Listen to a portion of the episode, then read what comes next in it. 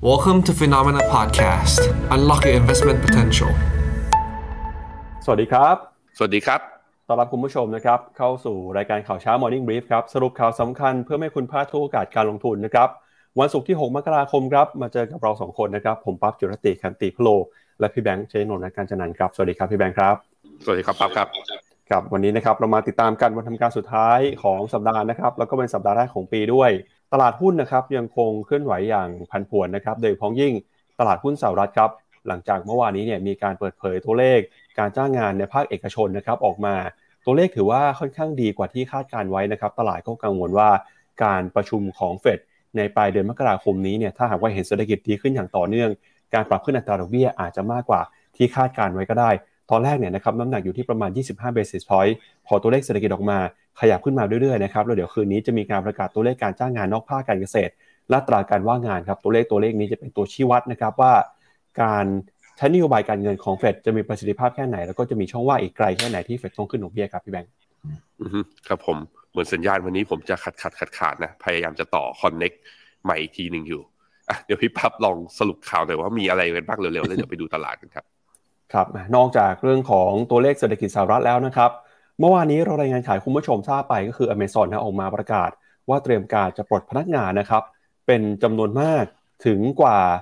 1,000เอาไว้18,000ตำแหน่งเลยนะครับ พอตัว Amazon ออกมาประกาศแบบนี้เนี่ยก็ทำให้หลายคนกังวลครับว่าเศรษฐกิจที่รออยู่ข้างหน้า ยังมีอะไรไม่แน่นอนอีกเยอะนะครับเพราะว่าบริษัทเทคเนี่ยก็เตรียมจะรัดเข็มขัด เตรียมจะรับมือกับเศรษฐกิจที่ผันผวน แล้วก็ไม่ได้มีแค่ Amazon อย่างเดียวนะครับบริษัทที่เป็นกลุ่มเทคโนโลยีอีกหลายบริษัทเนี่ยก่อนหน้านี้ก็มีการปลดพนักงานลงไปแล้วด้วย เดี๋ยวเราจะไปดูกันฮะว่าหุ้นในกลุ่มเทคของสหรัฐนะครับเขามีการเตรียมตัวกันยังไงบ้าง กับปัญหาเศรษฐกิจที่กำลังจะเข้ามาในปีนี้นะครับ นอกจากนี้เนี่ยก็มีประเด็นนะครับเรื่องของการเลือกครับประธานสภาผู้แทนราษฎรสหรัฐ ที่ณขณะนี้นะครับยังคงไม่สามารถโหวตนะครับเลือกประธานสภาผู้แทนราษฎรได้ หลังจากโหวตกันไป 11 ครั้งที่พี่แบงค์โหวตไป 3 วันแล้วนะครับ ยังไม่เสร็จสิ้นเลยฮะก็สร้างความกังวลนะครับว่าจุดเริ่มต้นของ กลุ่มสสที่มีการเลือกตั้งเข้ามาตั้งแต่มิดเทอมเนี่ยนะครับจะมีความเข้มแข็งแค่ไหนจะสามารถผ่านกฎหมายที่จำเป็นนะครับต่อการกระตุ้นเศรษฐกิจได้หรือไม่ เพราะว่าถ้ายังไม่มีการเลือกตั้งประธานสภาเนี่ยการสาบานตนเข้ารับตำแหน่งของสสก็ยังทำไม่ได้นะครับพอเป็นแบบนี้เนี่ยน่าจะมีหนทางยาวไกลที่รออยู่ แล้วก็เตรียมตัวรับมือกันกับการเมืองที่วุ่นวายของสหรัฐอเมริกา นอกจากนี้นะครับก็มีข่าวดีเรื่องของรัสเซียนะครับรัสเซียออกมาบอกว่า อยากจะขอหยุดยิงชั่วคราวเป็นเวลา 36 ชั่วโมงนะครับเพื่อเฉลิมฉลอง ออร์โธดอกคริสต์มาสแต่แล้วก็ตามยูเครนออกมาปฏิเสธนะครับแล้วก็มีการเปิดเผยนะครับตัวเลขของโควิดจีน มีการรายงานผลประกอบการ ตอนนี้เข้าสู่ฤดูการประกาศงบแล้วนะครับถ้าเป็นเกาหลีใต้เนี่ยก็มีซัมซุงมาประกาศเป็นบริษัทแรก ๆ เลย ผลประกอบการออกมาผิดคาดนะครับเดี๋ยวมาดูกันว่าเกิดอะไรขึ้นบ้าง แล้วก็ที่ค้างคุณผู้ชมไว้เมื่อวานนี่คือเรื่องของเงินบาทฮะทำไมเงินบาทแข็งค่าขึ้นมามากขนาดนี้เดี๋ยวนี้เราจะมาวิเคราะห์กันครับพี่แบงค์ครับผมเราพาไปดูตลาดกันต่อแต่ว่าต้องบอกยอมรับนะครับ ว่าตลาดเมื่อคืนนี้ก็ เริ่มมีการปรับฐานลงมาอีกครั้งหนึ่งทางฝั่งทั้งดาวโจนส์ S&P 500 แล้วก็ NASDAQ เนี่ยปรับล่วงลงมา ปรับล่วงลดระดับประมาณไม่ต่ำกว่า1%เลยทีเดียวแต่ละตลาดนะฮะโดยที่ตัวดาวโจนส์นะพี่ปั๊บดาวโจนส์เนี่ยก็ลบมาอยู่ที่ประมาณสัก 300 จุด หรือคิดเป็นประมาณ 1%ทีเดียวครับดาวโจนส์ครับเมื่อวานนี้ติดลบไป1%นะครับ S&P 500 ครับ ปรับตัวลงไป 1.16% NASDAQ นะครับหุ้นในกลุ่มเทคยังคงนำตลาดในการปรับตัวลดลงมานะครับติดลบไป 1.47%ครับหุ้นขนาดกลางขนาดเล็กปรับตัวลงไปประมาณเกือบจะ1%เลย แล้วก็ตอนนี้ Wix Index เนี่ยก็เดินหน้าปรับตัวขึ้นมาเล็กน้อยนะครับมาอยู่ที่ระดับ 22.46 จุดไฮไลท์สำคัญนะครับในค่ำคืนนี้จับตากันให้ดีกับการประกาศตัวเลขการจ้างงานนอกภาคการเกษตรของสหรัฐอเมริกา แล้วก็ตัวเลขอัตราการว่างงาน ซึ่งจะเป็นตัวบ่งชี้นะครับว่าเฟดจะใช้นโยบายการเงินเข้มงวดอีกแค่ไหนครับอืมครับผมตลาดก็น่าจะเป็นแบบว่าอยู่เข้าในโหมดของเวทแอนซีนะครับก็สัปดาห์แรกเนี่ยก็จะเห็นว่า ผมคิดว่าส่วนหนึ่งเนี่ย น่าจะเป็นเรื่องปัจจัยที่เกิดขึ้นกับทางการเลือกตั้งประธานสภาข้างในสหรัฐด้วย ที่พอเลือกกันไม่จบ แล้วก็เป็นคอน FLICT ครั้งแรกที่ใช้ระยะเวลากันยาวนานมาก กว่าจะเลือกประธานได้เนี่ยสิ่งนี้นักลงทุนก็เลยมีความลังเลและไม่แน่ใจว่าการออกนโยบายหรือการออกกฎหมายในช่วงที่เหลืออีก 2 ปีข้างหน้าของอของประธานอของประธานาธิบดีอย่างโจไบเดนเนี่ย จะแบบว่ามีความไม่แน่นอนสูงขนาดไหน ก็เลยตลาดก็เลยเลือกที่จะพักฐานด้วยเช่นเดียวกันนะครับในขณะที่ทางฝั่ง NASDAQ นะอย่างที่ป้าบอกไปนะครับปรับลดตัวลงมามากที่สุดใน3ดัชนี 1.5%ทีเดียว ซึ่งถ้าไปดูนะครับตัวหุ้นเทคที่มีการปรับตัวลงแรงที่สุดเมื่อวานนี้นะลบสามเปอร์เซ็นก็มี NVIDIA Tesla ลบสองจุดเก้าเปอร์เซ็นต์ Microsoft ลบสองจุดเก้าเปอร์เซ็นต์มีอีกตัวหนึ่ง AMD ลบ โทษทีครับ AMD ลบสามจุดหกเปอร์เซ็นต์แสดงให้เห็นว่าหุ้นกลุ่ม semiconductor เมื่อวานนี้โอ้ปรับตัวลงทั้งหมดเลย แล้วลงหุ้น semiconductor ลงทั้งหมดจริงไหม ไปดูนะ SOX หรือว่า Philadelphia Semiconductor Index นะครับ ลบเมื่อวานนี้ 1.9%แต่ตัวที่ลงแรงที่สุดนะ ถ้าเป็นตัว thematic ของเมื่อวานนี้ที่ปรับตัวลงแรงเลยเนี่ยก็คือ d a p DApp VanEck Digital Transformation ก็คือตัวกองทุนที่ลงทุนในธุรกิจที่เกี่ยวข้องกับบล็อกเชนนะยังไม่จบนะลบตั้ง 5%ในขณะที่ตีมิติของตัวไอ้ Global X Cyber Security คือที่เกี่ยวกับเรื่องความมั่นคงความปลอดภัยทางด้านไซเบอร์นะเมื่อวานนี้ก็ลงแรงทีเดียว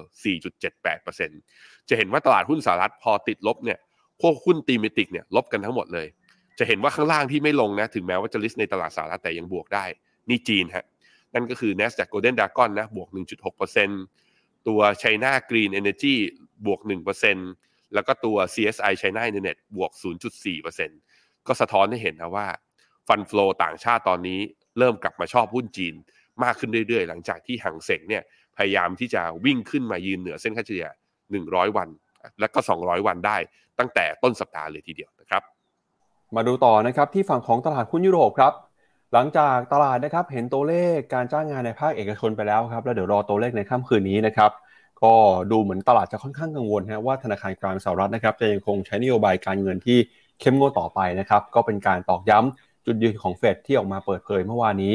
ผ่านรายงานการประชุมที่บอกว่าจะยังคงใช้นโยบายการเงินเข้มงวด เพื่อเป็นการควบคุมเงินเฟ้อแม้จะมีการย้ำนะครับว่าปีนี้เนี่ยจะไม่เข้มงวดเท่ากับปีที่แล้วก็ตามครับดัคของเยอรมนีนะครับเช้านี้ ปิดตลาดไปในช่วงค่ำคืนที่ผ่านมาเนี่ยก็เห็นตัวเลขติดลบไป 3.08เอ่อ0.38%ฟุตซี่ร้อยอังกฤษบวกขึ้นมา 0.6% CAC 40ฝรั่งเศสติดลบไป 0.2%ยูโรซ็อก50 ติดลบไป 0.3%ส่วนยูโรซ็อก600 นะครับ ปรับตัวลงไปประมาณ 0.15%ฮะในฝั่งของภาพรวมนะครับจะเห็นว่าหุ้นในกลุ่ม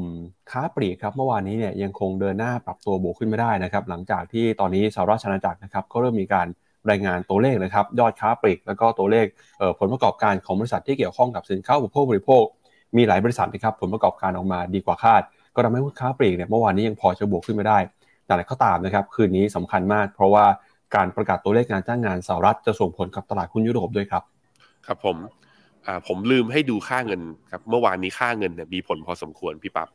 ดอลลาร์อินเด็กซ์เมื่อวานนี้ดีดกลับขึ้นมานะครับ บวกขึ้นมาได้เกือบเกือบหนึ่งเปอร์เซ็นเลยศูนย์จุดแปดห้าเปอร์เซ็นขึ้นมายืนเหนือหนึ่งร้อยห้าจุดอีกครั้งหนึ่ง ซึ่งเป็นการข้ามเส้นค่าเฉลี่ยยี่สิบวันกลับขึ้นมา ครอสกลับขึ้นมาด้วย เพราะนั้นมีโอกาสสูงมากๆว่าดอลลาร์ถ้าสมมตินะตลาดกังวล แล้วก็ยังเป็นห่วงเรื่องการขึ้นดอกเบี้ยอยู่เนี่ยตัวดอลลาร์อาจจะมีโอกาสแข็งต่อระยะสั้น แล้วขึ้นมาทดสอบที่เส้นค่าเฉลี่ย 200 วัน คือแถวๆประมาณ 106.3 คำถามคือ แล้วดอลลาร์แข็งแบบเนี้ย บาทที่แข็งเมื่อเทียบกับดอลลาร์มาตั้งแต่ต้นเดือนนะโอ้โหแข็งเป๊กมาตลอดเนี่ย บาทเมื่อวานนี้เคลื่อนไหวยังไงบ้าง ปรากฏว่าบาทก็แข็งครับแต่แข็งนิดเดียวพี่ปั๊บดูดิเมื่อวานนี้ตอนช่วงตอนกลางคืนเนี่ย บาทมีหลุด 34 ลงไปด้วยนะทุกคน ลงไปทำจุดต่ำสุดคือ 33.77 เลย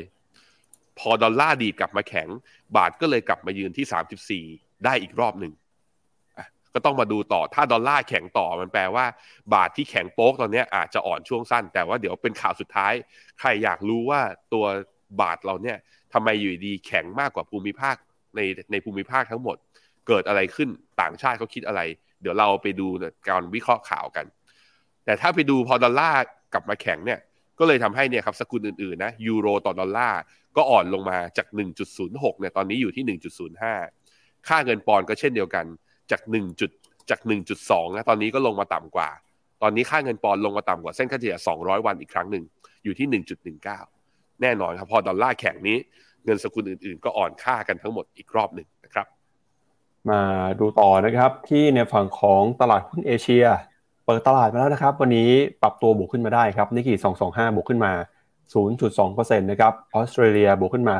0.4 นิวซีแลนด์ติดลบไป 0.5 ครับ ส่วนหุ้นจีนครับก็ยังคงเห็นโมเมนตัมจากเมื่อวานนี้นะครับเมื่อวานนี้หุ้นจีนปรับตัวบวกขึ้นมาได้ค่อนข้างดีทีเดียว ไม่ว่าเป็นเซี่ยงไฮ้นะครับเอ่อเซินเจิ้นแล้วก็ China A Fifty เนี่ยบวกขึ้นมาได้เกินกว่า 2%เลยนะครับหุ้นจีนสดใสรับข่าวที่ทางการจีน ส่งสัญญาณผ่อนคลายมาตรการควบคุมนะครับหุ้นในกลุ่มเทคโนโลยีและก็อุตสาหกรรม จะเห็นได้จากกรณีของ Ant Group นะครับที่ได้รับไฟเขียวในการเข้ามาระดมทุนทำธุรกิจนะครับในกลุ่มอุตสาหกรรม สินเชื่อเพื่อการถุงโภคบริโภคนะครับ เวทไต้หวันครับเช้านี้เปิดมาขยับอยู่ในแดนบวกได้นะครับแล้วก็หุ้นไทยฮะเมื่อวานนี้เนี่ยเจอกระแสนะครับแรงเทขายที่เกิดขึ้นจากหุ้นในกลุ่มอสังหาริมทรัพย์นะครับหลังจากที่มีหุ้นตัวเล็กบางตัวเนี่ยนะครับมีปัญหาเรื่องของสภาพคล่อง ก็ทำมาให้เซนติเมนต์นะครับความมั่นใจในกลุ่มอสังหาริมทรัพย์เนี่ยถูกฉุดลงมากันทั้งกลุ่มเลยนะครับไม่ว่าเป็นหุ้นในกลุ่ม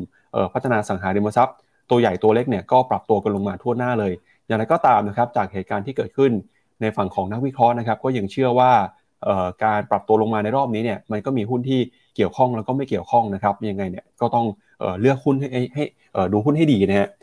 ส่วนในฝั่งของคอสปีเกาหลีใต้นะครับบวกขึ้นมา 0.5%ครับแล้วก็เวียดนามนะครับบวกขึ้นมา 1%ครับพี่แมนครับผมเมื่อวานนี้บอกไปครับว่านิคิอีน่าสนใจ เพราะว่าตรงแถวๆประมาณ 25,700 25,800เนี่ย ทดสอบไปแล้ว3-4ทีในปีที่แล้วปี2022เราไม่หลุด ทุกครั้งที่ไม่หลุดเนี่ย เด้งขึ้นไปเนี่ยจะขึ้นไปทดสอบที่ฟิบอร์นัชชี61.8คือมีอัพไซด์ประมาณ9%นั้นระยะสั้นเนี่ยผมมีลุ้นนะ เพราะว่าอย่างตอนนี้ก็ค่อนข้างชัดเจนว่า ตลาดอเมริกาดาวโจนส์ลบ1% Nasdaq ลบ1.5แต่เอเชียเปิดมาเช้านี้ใครเปิดมาเขียวกันหมดทุกตัว ก็คือเริ่มวิ่งไม่เหมือนกับอเมริกาละ เนี่ยนิกเคอิเช้านี้ก็เปิดมาถึงแม้ว่าบวกได้ไม่เยอะ แต่ข้อดีคือไม่ลงต่อนั้นผมเชียร์นิดๆนะ ระยะสั้นผมคิดว่านิกเคอิมีลุ้นน่าจะ rebound ขึ้นไปได้อีกนะครับในขณะที่คอสปีเกาหลีที่เปิดมาเช้านี้เนี่ยบวกได้ 0.5อะก็บวกได้ตามตามตามตามกันไปนะครับ ขณะที่ทางฝั่งจีนนะ มีคุณผู้ชมถามกันเข้ามาพอดี นี่มีคุณอำนาจ บอกไม่มีกองจีนเลยเข้าตอนนี้ทันไหม แล้วก็มีคุณวีวิน VIP ก็บอกว่าวันนี้เข้าจีนไม้ใหญ่ ถ้าจีนจะเข้าเนี่ย A share หรืออ่าไชน่า A share หรือตัวเมนไอตัว MSCI ไชน่าดี ดูดิ เมื่อวานนี้ตัวที่บวกแรงเนี่ยคือ CSI 300 บวกขึ้นมาเกือบเกือบสองเปอร์เซ็นแปลว่าไอตอนเทนนิเข้าคอตอนตอนนั้นน่ะที่เราเข้าไปนะ ตอนต้นเดือนธันวา แล้วมี stop loss ลงไป เพราะว่ามันหลุด neck line เนี่ย ภาพของ reversal head and shoulder มันเป็น fall เพราะว่ามันลงมาต่ำกว่า 3,800 อีกทีหนึ่งปรากฏว่าดีดกลับมารอบนี้อีกทีหนึ่งมันเกิดเป็นบายซิกแนลอีกรอบหนึ่งเพราะฉะนั้นในมุมทางสัญญาณทางเทคนิค มันแปลว่าเกิดสัญญาณซื้อแล้วครับนั้นคำถามที่บอกมาทั้งสองอย่างเมื่อกี้ก็คือ ใช่ครับ ต้องกลับไปซื้อ ถ้าใครยังไม่มีของตรงนี้ก็เริ่มมีโมเมนตัมระยะสั้น แต่คราวนี้การซื้อถามว่าควรซื้อไม้หนักๆไหนถ้าไม่มีของเลยเข้าไม้หนักได้ แต่ถ้ามีอยู่แล้วผมคิดว่า เข้าไม้เบาๆแล้วรอเนี่ย ตรงเส้นค่าเฉลี่ย 200 วัน CSI 300 อยู่แถวประมาณ 4,040 ตรงเนี้ย ถ้าทะลุขึ้นไปได้อีกค่อยเพิ่มไม้หนักขึ้นไปอีกไม้หนึ่งเพราะว่ามีโอกาสสูงเหมือนกันที่ขึ้นไปทดสอบเส้นค่าเฉลี่ย 200ปุ๊บอาจจะยังไม่สามารถไปได้นะครับ อันนี้คือทางฝั่งจีนแนะนำแบบนี้ ส่วนจะมีแท็กที่เข้าคอไหมเดี๋ยวเช้าเนี้ยเดี๋ยวพอผมคุยเราจบรายการ Morning Brief เสร็จเดี๋ยวผมจะมีคุยกับทีม Investment ต่อว่าเฮ้ยแพทเทิร์นน่าสนใจนะ เรามาเลือกกันว่าจะทำยังไงต่อนะครับ ทางฝั่งเวียดนามครับที่น่าสนใจก็เหมือนกันนะก็กลับมาบวกอีก 1.12%ใครที่ถือเวียดนามแล้วทนกันมาเนี่ยยังไม่ได้สต็อปลอสกันไป ก็เริ่มยิ้มได้มากขึ้นเรื่อยๆแล้วเวียดนามก็กลับมายืนเหนือเส้นค่าเฉลี่ยระยะสั้นตัว 20 วันได้สวยๆ เพิ่มขึ้นนะครับ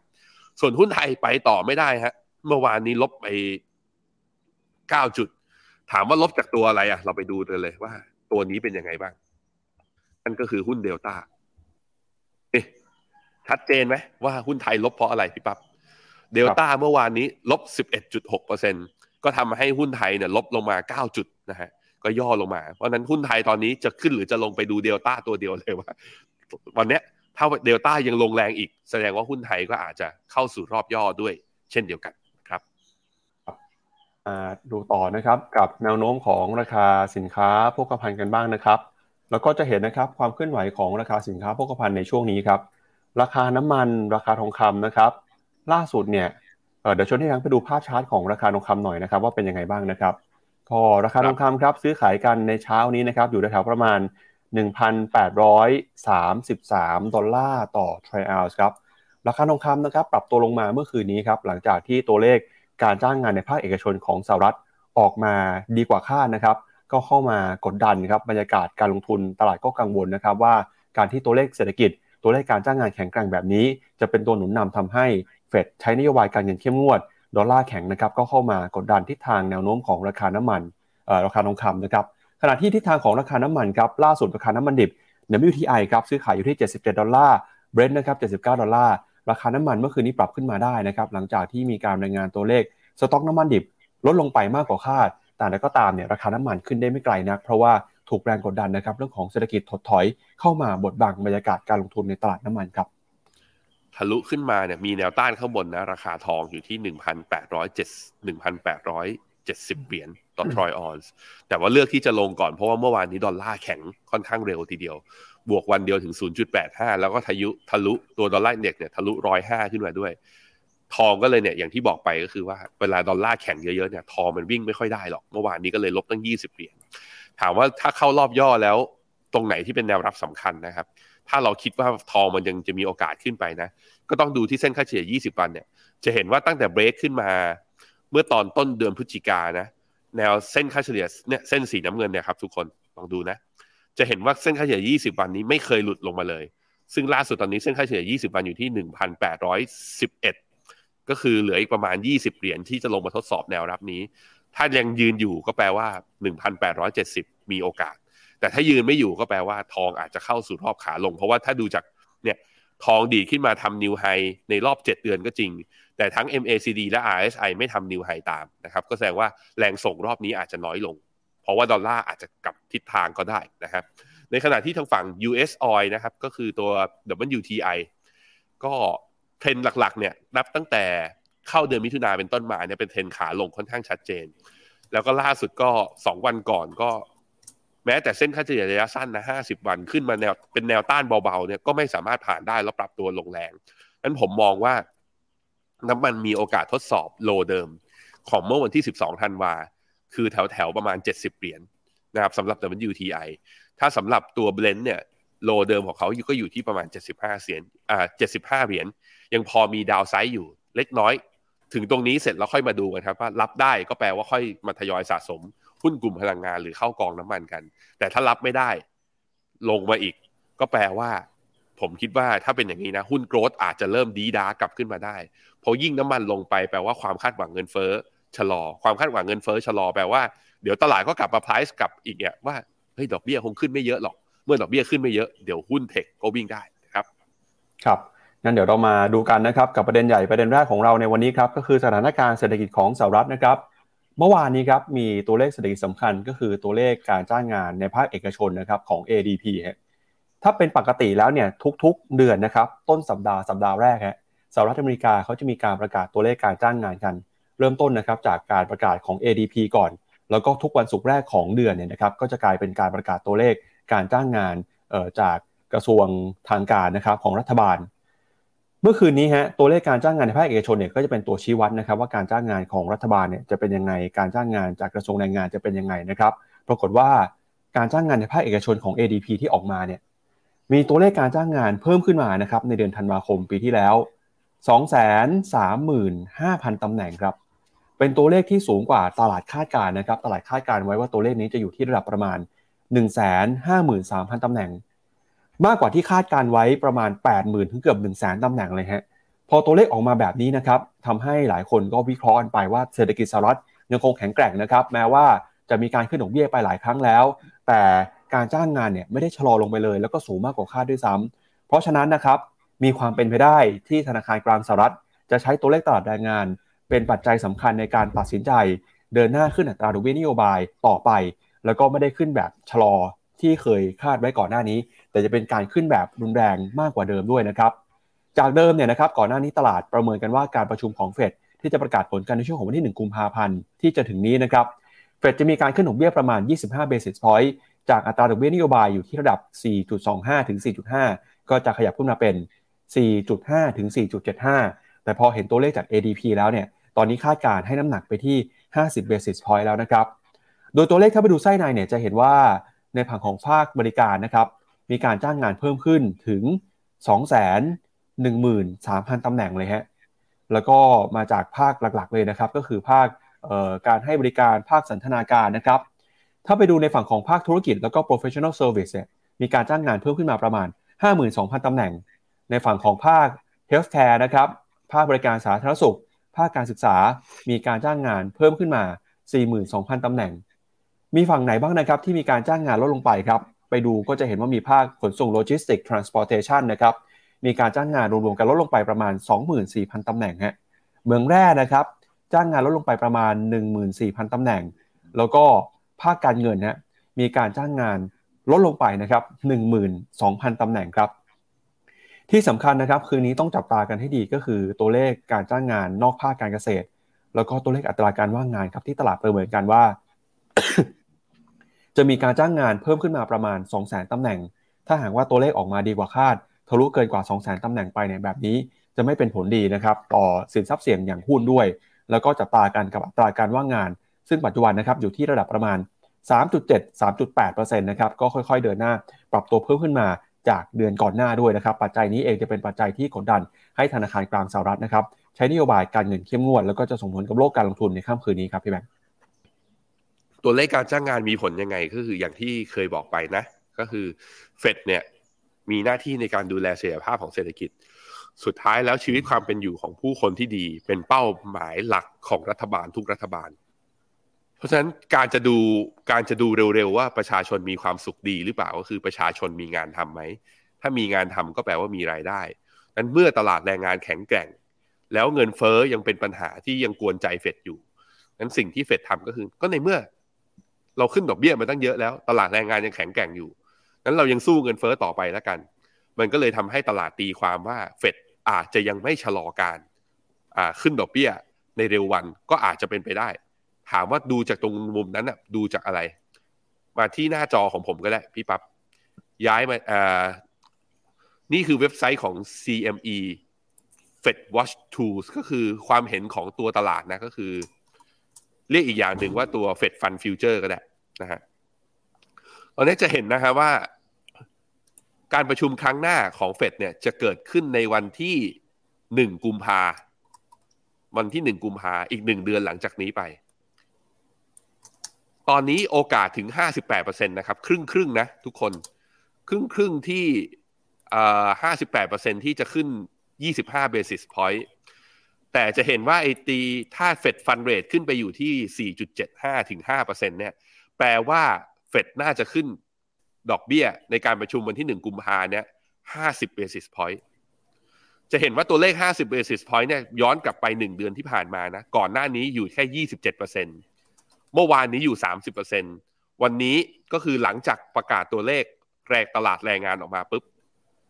ขยับสูงขึ้นมาจาก 30%ขึ้นมาเป็น 41% แปลว่าอะไร แปลว่าตลาด price in ว่าเฟดจะขึ้นดอกเบี้ย 50%เนี่ยมากขึ้นเรื่อยๆ ในรอบสัปดาห์ที่ผ่านมาพี่ปับ๊บนี่แหละก็เลยเป็นสาเหตุที่ทำให้ทำไมตลาดหุ้นอเมริกายังปรับฐานทำไมหุ้นเทคเนี่ยถึงลบเฉลี่ยกันประมาณ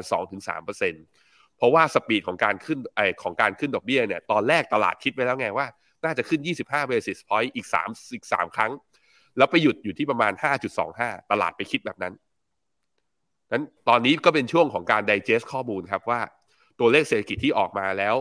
แล้วก็มาเดาความเห็นกันว่าเฟดจะคิดยังไง จนถึงตอนนี้ครึ่งครึ่งครับที่จะขึ้น 25 หรือ 50 basis point นะครับครับไปดูข้อมูลกันเพิ่มเติมนะครับ แล้วตัวเลขการจ้างงานที่ออกมานะครับ มีปัจจัยอะไรที่ตลาดให้ความสำคัญบ้างนะครับ ก็ดูตัวเลขเริ่มต้นกันกับตัวเลขที่ประกาศเมื่อคืนนี้ก็คือ ตัวเลขของ ADP นะครับแล้วก็จะเห็นว่าการจ้างงานของสหรัฐอเมริกาเนี่ยที่ประกาศโดยภาคเอกชนนะครับ ก็ตัวเลขการจ้างงานใหม่เพิ่มขึ้นมาเรื่อยๆนะครับแล้วก็ตัวเลขในเดือนนี้เนี่ยถือว่าเป็นตัวเลขที่เพิ่มขึ้นมาดีมากกว่าคาดนะครับ ซึ่งตัวเลขนี้ก็จะบ่งชี้นะครับไปถึงตัวเลขการจ้างงานในรอบเดือนธันวาคมที่จะประกาศกันในวันศุกร์ด้วยของภาครัฐนะครับ แล้วเราก็จะเห็นนะครับว่า jobless claim คนที่ขอสวัสดิการว่างงานเนี่ยค่อยๆ ลดลงมาเรื่อยๆนะครับตำแหน่งงานใหม่ที่เปิดก็ยังคงมีการเดินหน้า ปรับตัวขึ้นมาอยู่ตอนนี้อัตราการว่างงานของสหรัฐอเมริกาอยู่ที่ระดับ 3.7%นะครับก็ถือว่าเป็นระดับที่ยังคงต่ำอยู่ต่ำมากที่สุดครับในรอบหลัก 10 ปีเลยทีเดียวครับครับผมก็ support นะในการที่เฟดจะยังใช้นโยบายการเงินแบบตึงตัวเพื่อสู้กับเงินเฟ้อต่อไป เพราะตลาดแรงงาน ยังไม่ได้รับผลกระทบจากตัวเงินเฟ้อมากนักอย่างที่คุณเจอโรมพาวเวลเคยกังวลไว้นะครับครับแม้ว่านะครับอัตราค่าจ้างแรงงานจะเพิ่มสูงขึ้น มี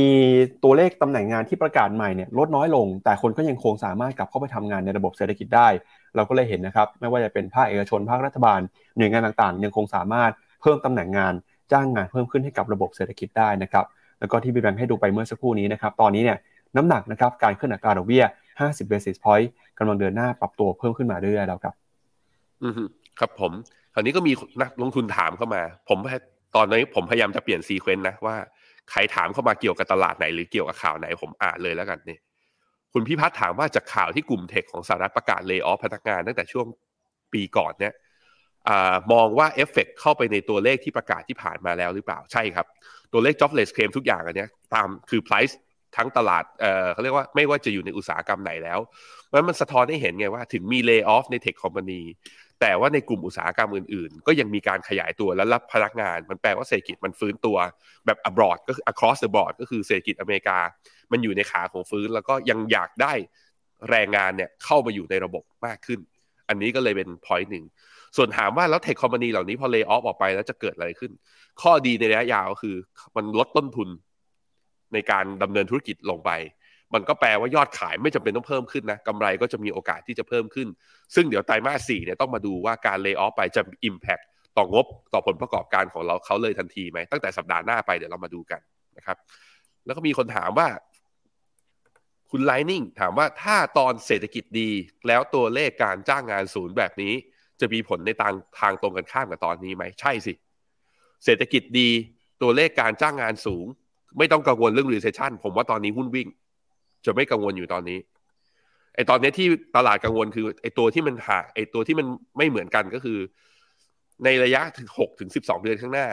นักวิเคราะห์พยายามจะวิเคราะห์กันแล้วมองว่ามีความเสี่ยงที่อเมริกาจะถดถอย เศรษฐกิจจะถดถอย ก็เลยกลายเป็นว่ามันไม่กล้าวิ่งตลาดก็ไม่กล้าวิ่งไปเต็มที่ เพราะว่าเศรษฐกิจอาจจะชะลอข้างหน้า เมื่อเศรษฐกิจจะชะลอข้างหน้า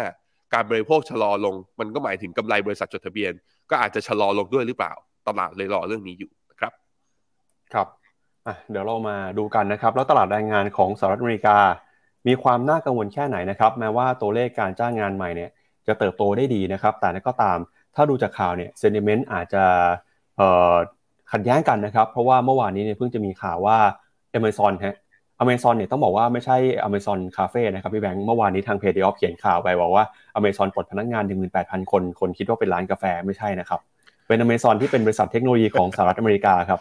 เมื่อวานนี้เนี่ยเขาออกมาประกาศนะครับบอกว่าจะลดตำแหน่งงานลงไปมากกว่า 18,000ตำแหน่งครับหลังจากที่บริษัทนะครับกำลังเผชิญกับภาวะต้นทุนเพิ่มสูงขึ้น แล้วก็บอกมีเหตุผลที่รออยู่ก็คือเศรษฐกิจที่มีความไม่แน่นอนนะครับที่ผ่านมาเนี่ยช่วงที่มีการแพร่ระบาดของโควิดฮะวิถีชีวิตของผู้คนเปลี่ยนไป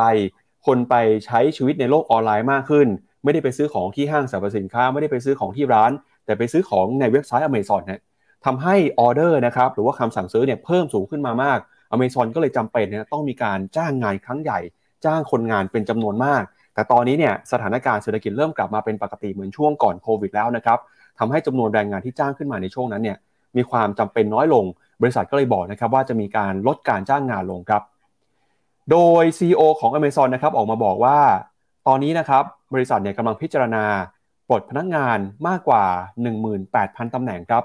แล้วก็เป็นตัวเลขที่สูงกว่าที่เคยพูดไว้เมื่อปีที่แล้วด้วย ปีที่แล้วเนี่ยตอนมีแผนที่ออกมาแผนในครั้งแรกๆออกมาบอกจะปลดประมาณ 10,000 คนนะพอผ่านไป 2-3 เดือนเนี่ยตัวเลขเพิ่มขึ้นมาเป็น 18,000 คนนะครับผู้บริหารบอกนะครับว่าตำแหน่งที่ถูกปรับลดลงไปครั้งนี้เนี่ยส่วนใหญ่จะทำอยู่ในองค์กรเกี่ยวข้องกับอีคอมเมิร์ซฮะด้านทรัพยากรบุคคลของบริษัท แล้วก็บางส่วนนะครับไม่ได้เกิดขึ้นในสหรัฐอเมริกา มีการปลดพนักงานในยุโรปด้วยนะครับโดย Amazon เนี่ยบอกว่าจะเริ่มแจ้งพนักงานตั้งแต่วันที่ 18 มกราคมเป็นต้นไปเลยฮะแล้วก็จะพยายามชดเชยนะครับผู้ที่รับผลกระทบจากการปลดการจ้างงานในครั้งนี้ ถ้าไปดูครับ 18,000 คนเนี่ยยังถือว่าเป็นสัดส่วนน้อยนะฮะเพราะว่าเมซอนมีการจ้างงานทั่วทั้งบริษัททั่วทั้งโลกประมาณ 300,000 คน เพราะฉะนั้นการปลดคนงานในครั้งนี้เนี่ยมีสัดส่วนประมาณ 6%เท่านั้นครับถือว่าน้อยนะครับก่อนหน้านี้มีหลายบริษัทปลดคนงานหลักนะครับตั้งแต่ 10%หรือว่าอย่าง Twitter เนี่ยนะครับปลดคนงานทีนึงครึ่งบริษัทเลยนะครับ แล้วก็ไปดูว่าปีนี้เนี่ยอาจจะเป็นปีที่ค่อนข้างน่ากังวลนะครับสำหรับบริษัทเทคโนโลยี เพราะว่ามีหลายบริษัทนะครับมีการประกาศกดปลดพนักงานออกมาก่อนหน้านี้แล้ว ไม่ว่าจะเป็นนะครับเอ่อเมตาเจ้าของแพลตฟอร์ม Facebook นะครับมีการประกาศปลดพนักงานลงประมาณ 11,000ตำแหน่ง อันนี้คือ 13%ของทั้งบริษัทเลยนะครับแล้วก็ในช่วงของเดือนสิงหาคมที่ผ่านมา ก็มี Snapchat นะครับปลดพนักงงานไป 1,200 คนหรือ 20%นะครับ Twitter นะครับปลดพนักงงานไป 7,500 คนหรือว่าประมาณ 50%ของทั้งบริษัท แล้วก็ตอนนี้ในกลุ่มอุตสาหกรรมเทคโนโลยีเนี่ยถ้าไปดูภาพรวมนะครับในรอบปี 2022 ที่ผ่านมาถือว่าเป็นกลุ่มอุตสาหกรรมที่มีผลกระทบนะครับเรื่องของเศรษฐกิจมีการปลดพนักงานเป็นจำนวนมาก ถ้าไปดูทั้งอุตสาหกรรมเทคสหรัฐปีที่แล้วเนี่ยปลดพนักงานรวมไปเกือบจะ1 0 0 0 0แสนตำแหน่งครับพี่แบงค์ประมาณ 97,000ตำแหน่งที่มีการรวบรวมข้อมูลมานะครับโดย Gray and Christmas เนี่ยนะครับ แล้วก็อืมถ้าไปดูฮะตัวเลขปี 2022 กับปี 2021 ต่างกันแค่ไหน 2022 เนี่ยปลดไปอย่างที่ผมพูดไปนะครับประมาณเกือบ 1 0 0 0 0แสนตำแหน่ง ปี 2021 เนี่ยกลุ่มเทคฮะปลดพนักงานไปประมาณ 13,000 ตำแหน่งเท่านั้น เพราะฉะนั้นนะครับผ่านไปปีเดียว ตัวเลขการปลดพนักงานในอุตสาหกรรมเทคพุ่งขึ้นไปถึง 650%ครับแล้วก็ปลดพนักงานครั้งนี้เนี่ยนะครับมีการปลดเป็นระลอกไม่ได้ประกาศรอบเดียวแล้วหยุดไปเลยนะฮะ ปลดแล้วปลดอีกปลดแล้วปลดอีกเพราะฉะนั้นปีนี้อุตสาหกรรมเทคน่ากังวล แล้วก็ต้องเตรียมตัวรัดเข็มขัดกันให้ดีครับ อือฮึครับผม ผมพามาดูนี้ใน Trading View มีอันนี้ด้วยพี่ปับ๊บบริษัทจดทะเบียนที่มีจำนวนพนักงานเยอะที่สุดนะแต่ผมตอนแรกจะดันเปิดแหมอยากย้ายมา รดิวเซอร์ไม่น่าย้ายจอมาก่อนเลย จะครับจะให้คุณคุณผู้ชมทายจนคุณไม่ต้องแล้วย้ายมาแล้ว ย้ายมาเลย จะให้คุณผู้ชมทายว่าในอเมริกาเนี่ย ตลาดแรงงานเนี่ยไอ้ไอ้บริษัทไหนมีการจ้างงานเยอะสุด นี่อันดับหนึ่งอเมซอนนะครับเอ้ยไม่ใช่วอลมาร์ทสองล้านสามแสนตำแหน่งอเมซอนเนี่ยจ้างงานทั่วโลกหนึ่งล้านหกแสนคนเยอะมากนะพี่ปั๊บ Accenture อันดับสามเจ็ดแสนคนยูนิตไอยูบี UPS ห้าแสนคน Home Depot สี่แสนเก้ามี Yum เออ Yum ของ China นี่สี่แสนแต่ภาค service ก็ใช้คนเยอะแหละ ก็ห้าง Target จะใช้สี่แสนห้าล้านหกถ้าบอกว่าปลดหมื่นแปดไม่เยอะนะพี่ปั๊บถ้าบอกว่าเป็นสัดส่วน ไม่เยอะ ไม่เยอะในที่นี้คือยังปลดได้อีก คือ มองอีกมุมหนึ่งก็เป็นอย่างนั้น แต่ว่าอย่างที่บอกไปนะ ข่าวนี้ถ้ายังย้อนกลับไปเนี่ย ตลาดแรงงานของอเมริกาในภาพรวมแล้วยังถือว่าแข็งแกร่ง แต่ว่าเหล่าการปลดพนักงานเนี่ยต้องบอกว่าก็ปลดเยอะมากอะไปดูที่หน้าจอพี่ปั๊บหน่อยครับโอ้โห ทั้งปีอะพี่ปั๊บไอ้ภาพนี้มันบอกอะไรแล้วบ้างก็เอ่อมีคนไปรวบรวมมานะครับ ตัวเลขการปลดพนักงานของอุตสาหกรรมเทคในสหรัฐอเมริกาฮะรวมมาตั้งแต่ต้นปีเนี่ยจะเห็นว่าตั้งแต่เดือนมกราคมนะครับ อัตราการปลดพนักงานในอุตสาหกรรมเทคค่อยๆ เพิ่มขึ้นมามากขึ้นเรื่อยๆฮะจนมาถึงช่วงกลางปีที่ผ่านมานะครับ การปลดพนักงานเนี่ย ปรับตัวเพิ่มขึ้นมา อย่างมีนัยสำคัญเพิ่มขึ้นมาเป็นเท่าตัวเลยนะครับ จากช่วงครึ่งปีแรกฮะแล้วก็ไปพีคในเดือนพฤศจิกายนนะครับ ไม่ว่าจะเป็น Amazon ประกาศปลด 10,000 คนตอนนั้นนะครับ มี Meta ประมาณ 10,000กว่าคนเช่นกัน มี Twitter นะครับ รวมๆกันเนี่ย 7,500 คนนะทำให้เดือนพฤศจิกายนเนี่ย ตัวเลขนะครับ การปลดพนักงานที่มีการประกาศออกมาขึ้นไปสูงถึง 6,100 คนเลยครับพี่แบงก์ก็ถือว่าเป็นตัวเลขที่เยอะมากนะครับสำหรับเอ่อครับการผมประกาศปลดพนักงานในรอบที่ผ่านมา ตัวเลขอาจจะมีความแตกต่างกันบ้างนะครับ ตามที่มาของข้อมูลที่ผมพูดไปในช่วงแรกเนี่ยเอ่อเป็นตัวเลขที่มาจากบริษัทนะครับที่ทำสำรวจตลาดแรงงานที่ชื่อว่าเอ่อบริษัท Gray and Christmas เนี่ยนะครับเขาบอกว่าประมาณรวมๆประมาณแสนหนึ่งแต่ถ้าตัวเลขนี้อาจจะเกินแสนนะครับทั้งปีครับ อืมผมมี บังเอิญเพิ่งรู้ว่ามีน้องที่รู้จักคนหนึ่งทำงานที่ทวิตเตอร์แล้วก็นั่นแหละเขาโดนเลิกออฟด้วย ซึ่งวิธีการเลิกออฟก็เป็นอย่างตามข่าวเลยก็คือ อยู่ดีๆก็มีอีเมลมาแจ้ง แล้วหลังจากนั้นประมาณหนึ่งชั่วโมงก็เข้าไม่ได้ แล้วที่ทวิตเตอร์เนี่ยเป็นการ work from home อยู่แล้วก็คือ อยู่ดีๆก็คืองงๆอะงงๆอยู่ดีๆก็เข้าทำงานไม่ได้ เสียใจกับ ก็เสียใจกับเขาจริง ๆ นะ แต่ผมคิดว่าถ้ามองในมุมของโอกาสการลงทุนเนี่ย เมื่อมีการตัดคอสออกไปแล้วเนี่ย ผมคิดว่า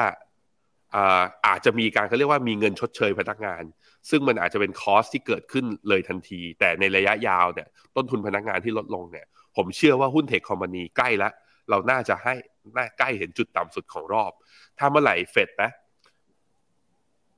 ตลาดเริ่ม price แล้วว่าขึ้นดอกเบี้ยไม่เยอะไปกว่านี้ใกล้ถึงจุดสูงสุดแล้ว เงินเฟ้อไม่ใช่ปัญหาแล้วเศรษฐกิจอเมริกาเอาชัดเจนแล้วว่าจะเกิด recession หรือว่าไม่เกิด recession แล้วตอนนั้นหุ้นเทค ลงมาจนถึงระดับที่โอเค แล้วเริ่มเห็นโมเมนตัมของ e a r n i n g 's ที่เริ่มขยับขึ้นมา ผมคิดว่าจุดในการเข้าซื้อของหุ้นโกลด์เนี่ย ก็น่าจะอยู่ภายในอาจจะ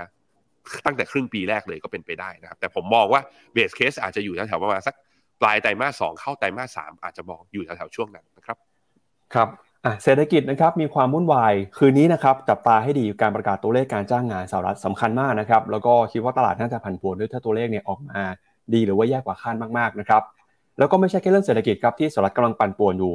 มีเรื่องของการเมืองด้วยครับพี่แบงค์เดี๋ยวพาไปดูภาพหน่อยฮะตอนนี้เนี่ยสภาคองเกรสของสหรัฐอเมริกาเขากำลังโหวตนะครับเลือกประธานสภาผู้แทนราษฎรกันอยู่โหวตกันมา 3 วันแล้วครับสามวันนี่คือโหวตกันไป 11 รอบแล้วนะครับ รอบล่าสุดเนี่ยคือรอบที่ 11 เพิ่งจะผ่านพ้นจบไป เมื่อไม่กี่นาทีที่ผ่านมานี่เองนะฮะ11 รอบที่ผ่านมายังโหวตกันไม่ได้เลยครับแล้วก็ถือเป็นครั้งแรกในรอบ 100 ปีด้วยนะครับที่การโหวตเลือกประธานสภาผู้แทนราษฎรเนี่ย คือไม่สำเร็จในครั้งแรกครับ อย่างคุณนายซี่เพโลซี่ครั้งที่แล้วเนี่ยก็ประสบความสำเร็จไปเป็นอย่างด้วยดี ราบรื่นไม่มีปัญหา แต่พอมารอบนี้เนี่ยที่มีการเลือกตั้งกลางเทอมไป แล้วปรากฏว่ามีการพลิกกลับนะฮะสสของพรรครีพับลิกันครองเสียงข้างมากได้ ก็ทำให้ต้องเลือกประธานสภาผู้แทนราษฎรใหม่ ซึ่งก็เป็นธรรมเนียมที่จะต้องเป็นผู้นำจากฝั่งของริพับลิกันนะครับแต่ปรากฏว่าคนที่เป็นตัวแทนของพรรคริพับลิกันในการที่จะเข้ามาลงชิงตำแหน่งประธานสภาผู้แทนราษฎรเนี่ยคือ คุณเควินแมคคาที่นะครับ ไม่สามารถโน้มน้าวให้สมาชิกของพรรคริพับลิกันโหวตเลือกเขาเป็นประธานสภาผู้แทนราษฎรได้ฮะ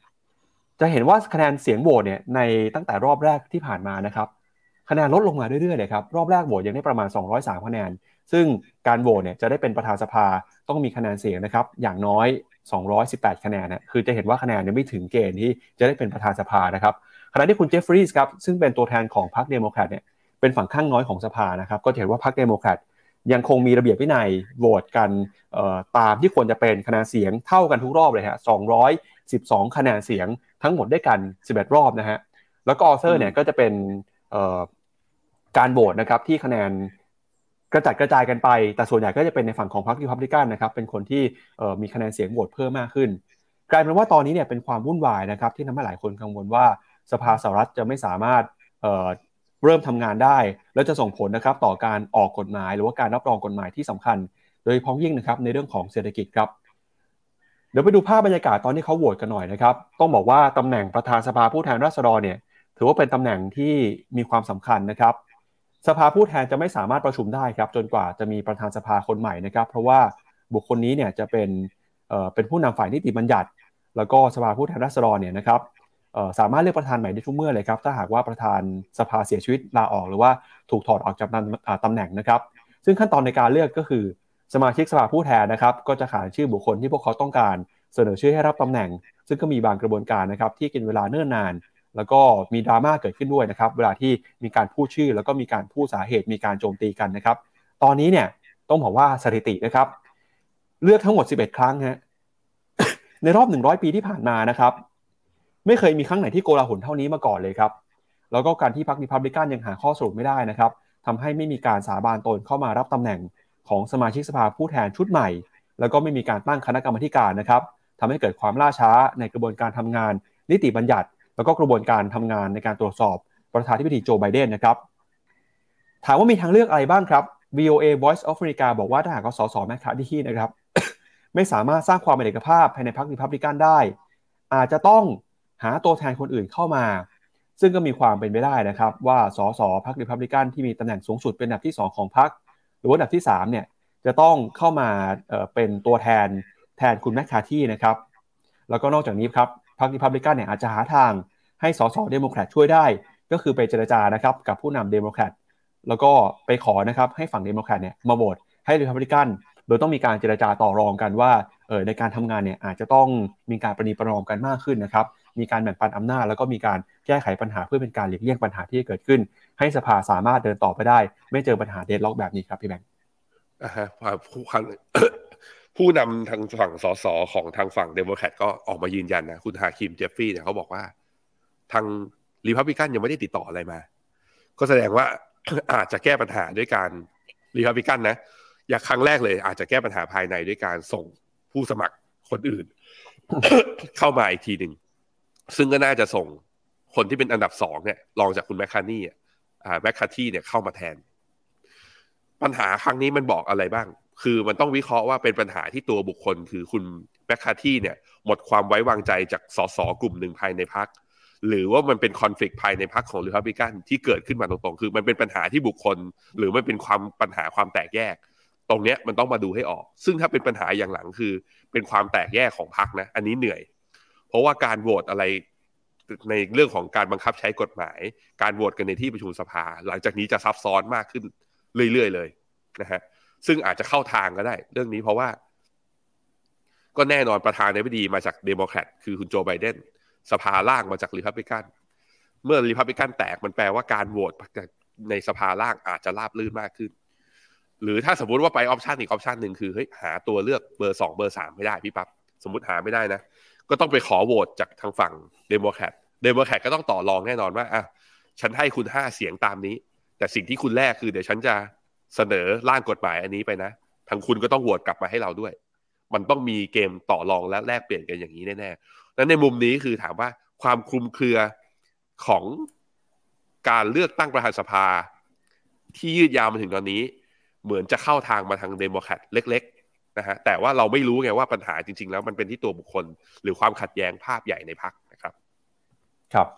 ก็ต้องติดตามกันนะครับโหวตกันมา 3 วันแล้วฮะ11 รอบครับรอบ 12 รอบ 13 จะเป็นยังไง หรือว่าจะสามารถเจรจาตกลงกันได้นะครับ ก็จะส่งผลต่อความเชื่อมั่นในเรื่องการเมืองสหรัฐอเมริกาด้วยครับ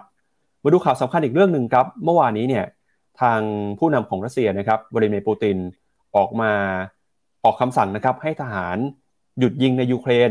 36 ชั่วโมงครับเพื่อให้ประชาชนได้มีการเฉลิมฉลองวันออร์โธดอกซ์คริสต์มาสนะครับแล้วก็เรียกร้องให้ยูเครนหยุดยิงด้วย อย่างไรก็ตามนะครับยูเครนก็ออกมาปฏิเสธทันควันเลยครับ บอกว่าจะไม่ยอมรับข้อเสนอของรัสเซีย ในการหยุดยิงเป็นเวลา 36 ชั่วโมง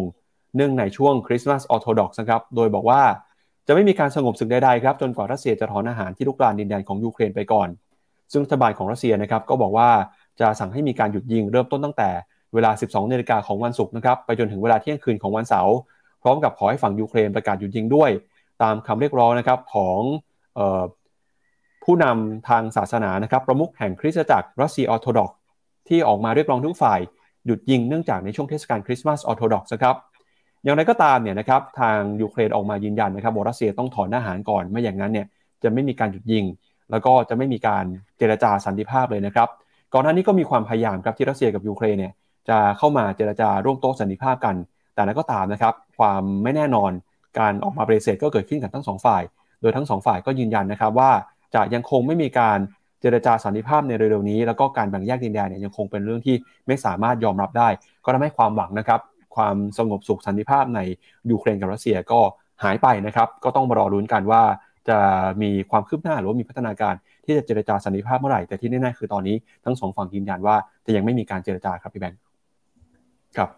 ก็ไปดูนะครับเรื่องของรัสเซียไปแล้ว พาไปดูกันต่อกับเรื่องของจีนหน่อยฮะ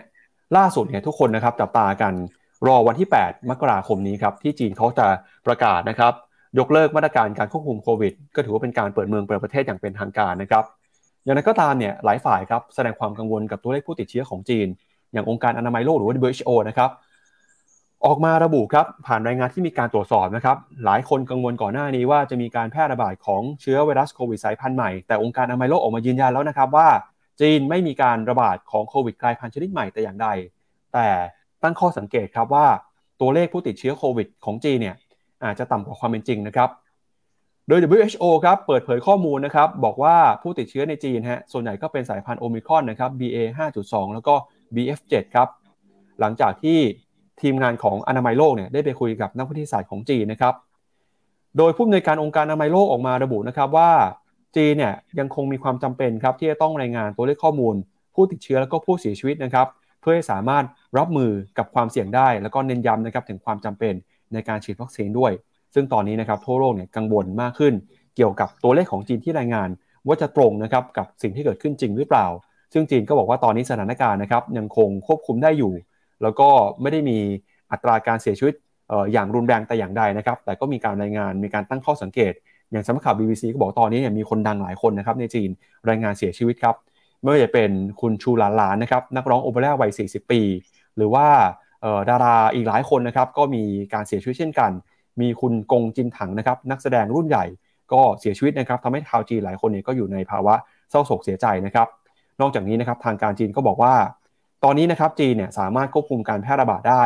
แล้วก็การที่หลายชาติออกมาแสดงความสงสัยเนี่ยน่าจะเป็นเรื่องของการมุ่งหวังผลทางการเมือง ซึ่งจีนเองก็บอกว่าตอนนี้ยังควบคุมสถานการณ์ได้ดี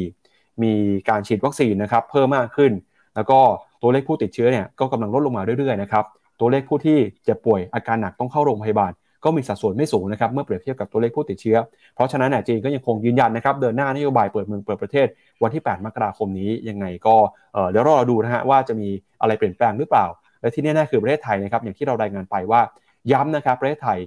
ไม่มีนโยบายในการกีดกันหรือการตรวจนักท่องเที่ยวจากจีน เพิ่มขึ้นเป็นพิเศษ ยืนยันว่าจะใช้การตรวจทุกชาติเท่าเทียมกันหมดครับพี่แบงค์แล้วประเทศไทยเนี่ยเป็นเดสติเนชันของชาวจีนอยู่แล้ว ชาวจีนออกมาเที่ยวเนี่ยก็มีเกาหลีญี่ปุ่น แล้วก็ไทยนี่แหละ ที่เขาอยากออกมาเที่ยวเพราะฉะนั้นก็เตรียมเรียกว่าเตรียมรับเงินไหลเข้ากันมานะครับ ส่วนหุ้นไทยจะมีมุมมองยังไง หุ้นกลุ่มท่องเที่ยวจะได้ประโยชน์แค่ไหน ผมเชื่อว่าได้ลุ้นนะว่าแต่ปลายปีไอ้ปลายเดือนนี้จะทะลุพันเจ็ดหรือเปล่า ถ้าเดลต้าไม่ลงแรงนะครับ ถ้าเดลต้าไม่ลงแรงอะไปดูตัวเลขกันหน่อยพี่ปั๊บรายงานผู้ติดเชื้ออย่างที่เรียกว่าที่จีนรายงานมาจนถึงตอนนี้เป็นยังไงกันบ้างครับไปดูข้อมูลนะครับ เราก็จะเห็นว่าทางการจีนเนี่ย มีการปรับเปลี่ยนวิธีการรายงาน ไม่ได้ติดตามตัวเลขทุกวันรายงานทุกวันเหมือนเมื่อก่อน แล้วก็มีการปรับนิยามนะครับอาการเสียชีวิตจากโควิดด้วยนะครับก็ตัวเลขล่าสุดเนี่ยค่อยๆปรับตัวลดลงมาอย่างต่อเนื่องนะครับในวันท้ายๆช่วงต้นปีเนี่ยอยู่ที่ประมาณสักวันละเจ็ดพันกว่ารายเท่านั้นเองฮะก็ถือว่าลดลงมาจากช่วงพีคนะครับสามหมื่นสี่หมื่นรายต่อวันนะครับแล้วก็พีคนับจำนวนผู้เสียชีวิตของจีนครับ WHO บอกว่ายังไม่เป็นไปแนวทางตามแนวทางการปฏิบัติทำให้ตัวเลขจริงเนี่ยอาจจะไม่สะท้อนนะครับสิ่งที่เกิดขึ้น แล้วก็มีการรายงานด้วยนะครับว่ามีข่าวผู้เสียชีวิตจากจีนเพิ่มมากขึ้นมา แต่ก็ต้องตอกย้ำนะครับว่าการรายงานแบบนี้เนี่ยส่วนใหญ่จะมาจากทางสื่อฝั่งตอนตก สื่อฝรั่งนะฮะเพราะว่าจีนเองก็มีสื่อในประเทศที่ไม่ได้รายงานไม่ได้พูดเรื่องนี้นะครับก็มีการตั้งข้อสังเกตว่ามีการควบคุมหรือเปล่า แต่ที่แน่คือเราก็พยายามจะเอาข้อมูลมาอย่างรอบด้านนะครับ ทางจีนนี่ก็ยืนยันว่า ไม่ได้มีการเสียชีวิตเยอะอย่างใด ทางตอนตกก็บอกว่าตัวเลขจริงออกมาตามหัวคาด เพราะฉะนั้นก็ต้องชั่งน้ำหนัก แล้วก็ดูสถานการณ์จริงด้วยนะครับอะคราวนี้ในแง่ของความพร้อมในการรับมือสถานการณ์โควิด สมมตินะว่าเป็นอย่างที่ชาติตะวันตกบอกจริง บอกว่าตัวเลขรายงานต่ำกว่าความเป็นจริงเนี่ยเขามีเขามีศักยภาพในการรับมือยังไง ก็ถือว่าจีนมีศักยภาพในการรับมือกับตัวโควิดเนี่ยค่อนข้างสูง บอก global hospital bed ก็คือเตียงที่โรงพยาบาลต่ออประชากร 1,000 คนเนี่ยจีนเนี่ยอยู่ที่ประมาณ 4.31 ก็เทียบเท่ากับประเทศพวกไฮอินคัมเลยนะก็เฉลี่ยแล้วสูงกว่าโลกด้วยว่านั้นเรื่องเตียงในการรองรับเนี่ยก็ต้องบอกว่าจีนพอจะมีพอจะมีศักยภาพอยู่ ดีกว่าค่าเฉลี่ย ดีกว่าไทยเยอะเลยประมาณ 2 เท่า อันนี้ต่อพันคนนะ คือถ้าทำเป็นจำนวนตีจำนวนเตียงเนี่ยเขาเยอะกว่าเราแน่นอนอยู่แล้วเพราะจำนวนประชากรเขาพันสี่ร้อยล้านคนนะครับ แต่นี้คือนับเป็นต่อพันอะไปดูอันนี้คือจำนวนเตียงต่อไปแล้ว บุคลากรทางการแพทย์ล่ะ ประเด็นคือแพทย์อาจจะไม่พอพี่ปับ๊บถ้าดูจากตรงนี้นะ ก็จะเห็นว่าจำนวนพยาบาลเรียกว่าต่อประชากรหนึ่งพันคนเนี่ย จีนอยู่ที่ประมาณสัก 1.98 ในขณะที่ประเทศ high income เนี่ยอยู่ที่1อ่า3.73 ผมคิดว่าไม่ใช้คำว่าไม่เพียงอาจจะยังไม่เพียงพอไม่ได้ ต้องบอกว่า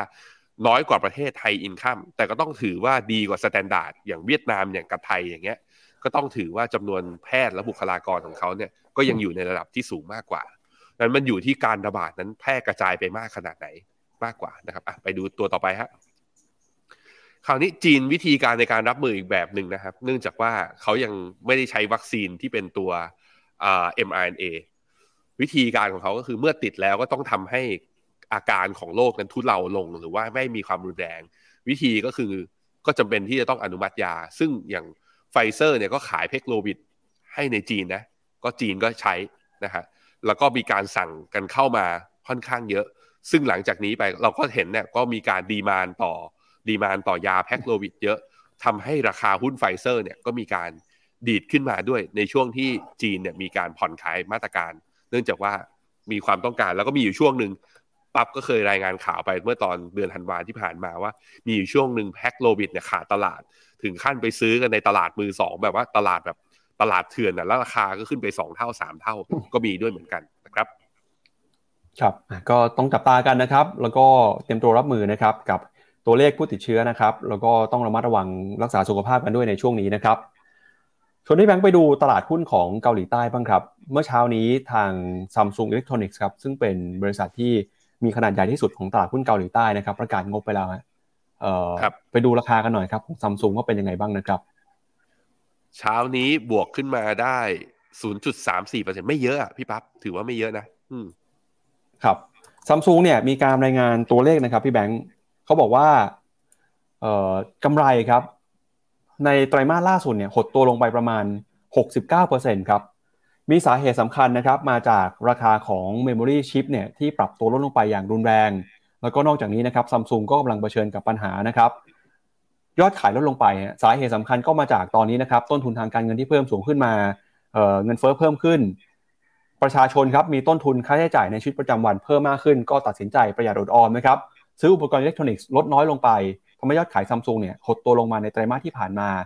ดีมานอ่อนแอนะครับขณะที่สป라이ก็มีปัญหาเช่นกันคล้ายๆกับ Apple เลยฮะที่บอกว่าตอนนี้เนี่ยโรงงานสายพานการผลิตนะครับหยุดชะงักไป เพราะว่ามีปัญหานะครับโรงงานที่ใหญ่ที่สุดแห่งหนึ่งของซัมซุงเนี่ยต้องหยุดชะงักไปนะครับแล้วก็หลายโรงงานที่มีผู้ติดเชื้อเพิ่มขึ้นก็ต้องหยุดชะงักไปด้วยนะครับทำให้ตอนนี้ยอดขายซัมซุงส่งสัญญาณชะลอตัวลงมาอย่างชัดเจนแต่นั้นก็ตามการประกาศงบรอบนี้เนี่ย ราคาหุ้นซัมซุงก็ยังไม่ได้ลงมาเยอะนะครับ แต่ก็ถือว่าน่ากังวลมากเพราะว่ากำไรหายไปถึง 69%เมื่อเทียบกันกับช่วงก่อนหน้านี้เลยครับพี่แบงค์ครับผม ผมดูอะ ผมดูตรงข้อมูลเฉพาะของพวก income statement ของ Samsung ดูด้านด้านขวาของหน้าจอนะทุกคนกำไรออกมา actual เนี่ยต่ำกว่า earnings นะกำไรออกมาต่ำกว่าคาด เป็น surprise เนี่ยลบประมาณ 1.4% dividend payout อยู่ที่ประมาณ 23 ก็ถือว่าเป็นบริษัทที่ไม่ได้จ่ายปันผลเยอะ income statement อันนี้ถ้าดูเนี่ย profit margin เนี่ยลดลงมาตลอดเลยพี่ปั๊บ profit margin จากไตรมาส3ปี 2021 อยู่ที่ 16%นะตอนนี้ลดลงมาเหลือ 11.9 คือมีปัญหาทั้งในแง่ top line นะหารายได้เข้ามาได้น้อยลง แล้วกำไรก็ลดลงด้วย แต่ในทางสัญญาณทางเทคนิคก็คือมันมีการ rebound ขึ้นมาเพราะมีความคาดหวังแหละว่าเฮ้ยไอ semiconductor shortage เนี่ยไอ supply shortage เนี่ยมันจะฟื้นตัวได้บ้างไหม เป็นการฟื้นตัวขึ้นมาโดยที่ e a r n i n g ยังไม่ได้วิ่งตามมันนั้น PE จะแพงขึ้น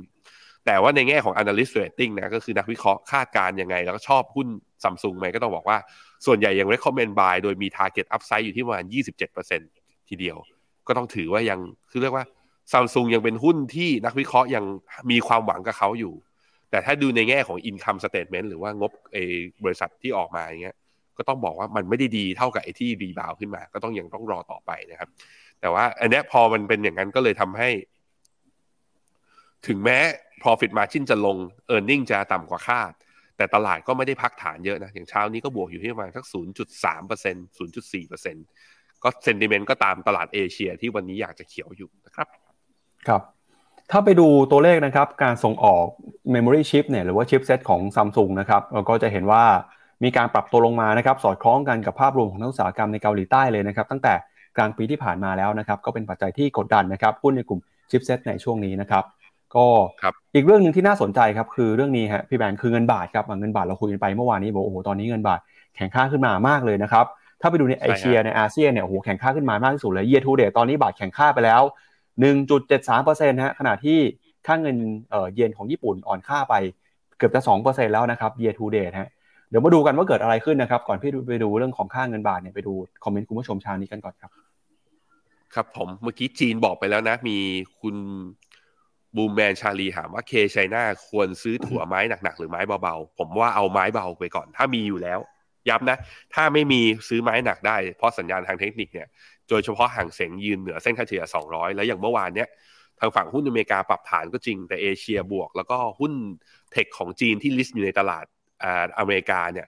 เมื่อวานนี้บวกกันหมดเลย แล้วก็บวกกันแบบว่าเขาเรียกว่าสวนทางกับเซนติเมนต์แสดงว่ามีความอยากเอาขึ้นอะนั้นผมเชื่อว่าน่าจะขึ้นนะครั้งนี้ไม่น่าจะเป็น false signal นะฮะน่าจะเป็นแบบว่า real signal แล้ว เราน่าจะได้กำไรจากมันกัน นี่ไม่ได้กาวนะนี่ดูจากมุมมองทางเทคนิคนะครับ มีคุณกะไก่เขาบอกว่ากองจีน TCHCON เขียวแล้วขอบคุณ FINNOMENA ต้องขอบคุณตัวเองนะครับ ที่ ก็มีการทยอยลงทุนอย่างต่อเนื่องนะครับ มีคุณอาร์คบอกว่าอยากให้ FINNOMENA ทำเปิดบัญชีร่วมสองคนสามีภรรยาได้อะฝากไว้อะเดี๋ยวเดี๋ยวเดี๋ยวไปบอกทาง operation ได้นะครับ มีแอปฟินโนสามารถดูราคาทอง real time ได้ไหมครับ ยังไม่ได้ครับ แต่ว่าถ้าคุณใช้ไลน์อยู่แล้วเนี่ย ในไลน์มันมี mini app ของ FINNOMENA ข้างในนั้นเรามีตัวราคาทองแล้วแบบว่า แปลงจากค่าเงินไอราคาทองตลาดโลกนะแปลงจากค่าเงินบาท เพื่อเป็นเขาเรียกว่าเป็น indicate ราคาทอง real time ให้ด้วยเป็นราคาบาทสามารถก็ไปใช้ลองกดดูได้นะครับ เป็น mini app ที่อยู่ข้างในไลน์เรามีการเขาเรียก partner กับไลน์ไว้นะครับ มีเรื่องจีนแล้วมีใคร คุณกาไก่ถามอีกอันหนึ่งก็สวิชกองทุนข้ามบลจได้ไหม ปีนี้เราจะทำสิ่งนี้ครับ ขอให้เตรียมตัวไว้เลยนะครับ รับรองว่าคุณจะฟินแล้วก็ลงทุนง่ายขึ้นเยอะนะครับ มีคุณ V Watch ถามว่าตัวกองทุน MEGA10 ของ Talis ไม่มี feeder ใช่ไหมไม่อ่าไม่มีครับอ่ากองทุนเนี้ย MEGA10 ของ Talis เนี่ยลงทุนในหุ้น 10 ตัวที่อยู่ในตลาดอเมริกาโดยตรง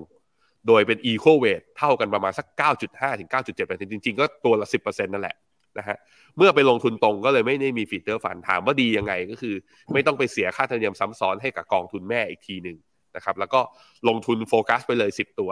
นั้นก็ถ้าเชื่อว่า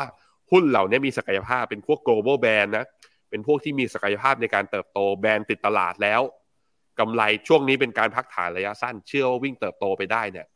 การคอนเซนเทรตประมาณ 10 ตัวเนี้ยมันทำให้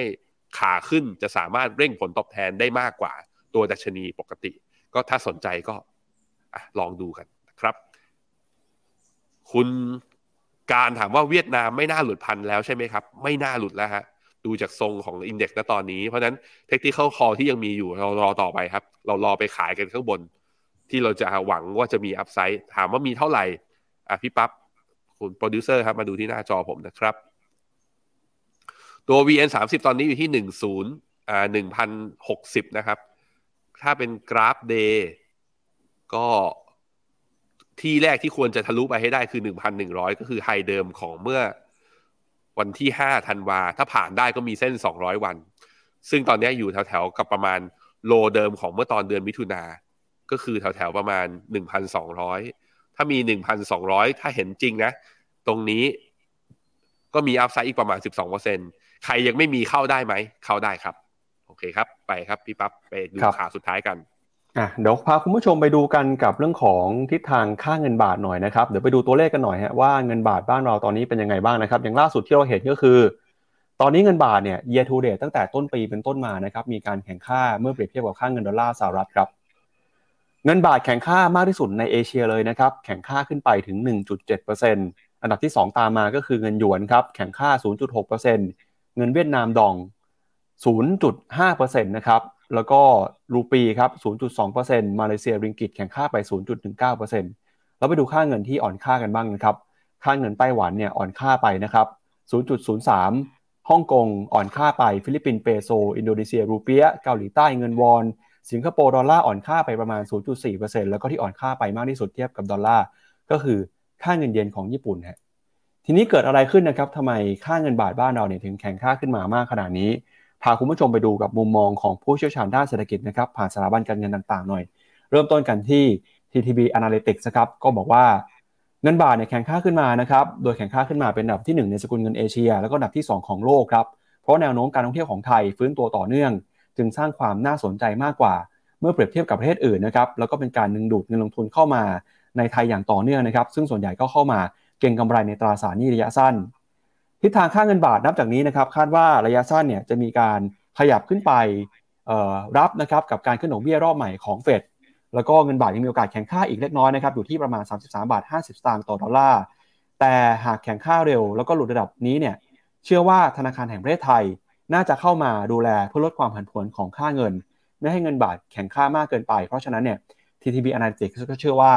เงินบาทไม่น่าจะแข็งค่าหลุดระดับ 33 บาทนะครับ ถ้าหลุดต่ำกว่า 33 บาท 50 หรือ 33 บาทแบงก์ชาติน่าจะเข้ามาดูแลนะครับ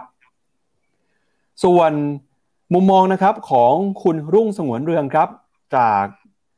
ธนาคารกรุงศรีอยุธยานะครับ ก็บอกว่าในช่วงสัปดาห์แรกนะครับแบงก์ชาติเนี่ยก็น่าจะเข้ามาดูแลค่าเงินบาทบ้างเพื่อลดความผันผวนไม่ให้เงินบาทแข็งค่าเกินไป เมื่อเทียบกับค่าเงินสกุลอื่นในภูมิภาค หลังจากช่วงนี้นะครับเงินบาทแข็งค่าขึ้นมาอย่างรวดเร็วนะครับ ก็เนื่องจากมีกระแสเงินทุนต่างชาติไหลเข้ามาในตลาดตราสารหนี้ของไทยนะครับ โดยช่วงประมาณ 3 วันทำการแรกของปีเนี่ย มีเงินสุทธินะครับเข้ามาในตลาดบอลรวมกันมากกว่า 42,000 ล้านบาทเลยทีเดียว ส่วนใหญ่เข้ามาพักในบอลระยะสั้นนะครับ เข้ามาเฉลี่ยวันละประมาณ 1 0,000 ล้านบาท แล้วก็มีลักษณะคือเข้าเร็วออกเร็วนะครับ ดังนั้นเนี่ยต้องระวังจังหวะที่ต่างชาติ ดึงเงินกลับเข้าไปด้วยนะครับ ส่วนมุมมองของธนาคารกสิกรไทยครับก็บอกว่า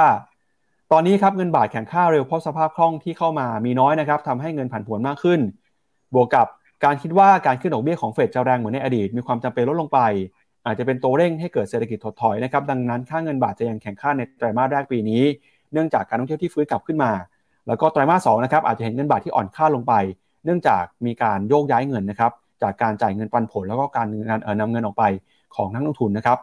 ส่วนมุมมองของ EIC ธนาคารไทยพาณิชย์นะครับก็บอกว่า คาดว่าระยะสั้นเงินบาทจะแข็งค่าแต่ระดับ 33 บาท 50 แล้วก็มองนะครับเเงินทุนที่ไหลเข้ามาในไทยจะทำให้เงินบาทแข็งค่าต่อไป แล้วก็เฉลี่ยมองปีนี้คาดว่าเงินบาทจะอยู่ในกรอบ 33 บาทถึง 34 บาทนะครับ อันนี้ก็เป็นการรวบรวมข้อมูลจากหลาย ๆ สถาบันการเงินครับพี่แบงค์ที่บอกว่าระยะสั้นเงินบาทจะยังคงแข็งค่าต่อไป แต่เชื่อว่าถ้าแข็งค่ามากกว่า 33 บาท 50 หรือว่าแข็งค่ามากกว่า 33 บาทเนี่ยเราจะเห็นการเข้ามาแทรกแซงของธนาคารแห่งประเทศไทยได้ครับ อืม ผมดูตัวบอลยูสองปีนะ พี่ปั๊บตอนนี้ก็อยู่แถวเท่าไหร่เนี่ยหนึ่งจุดห้าห้า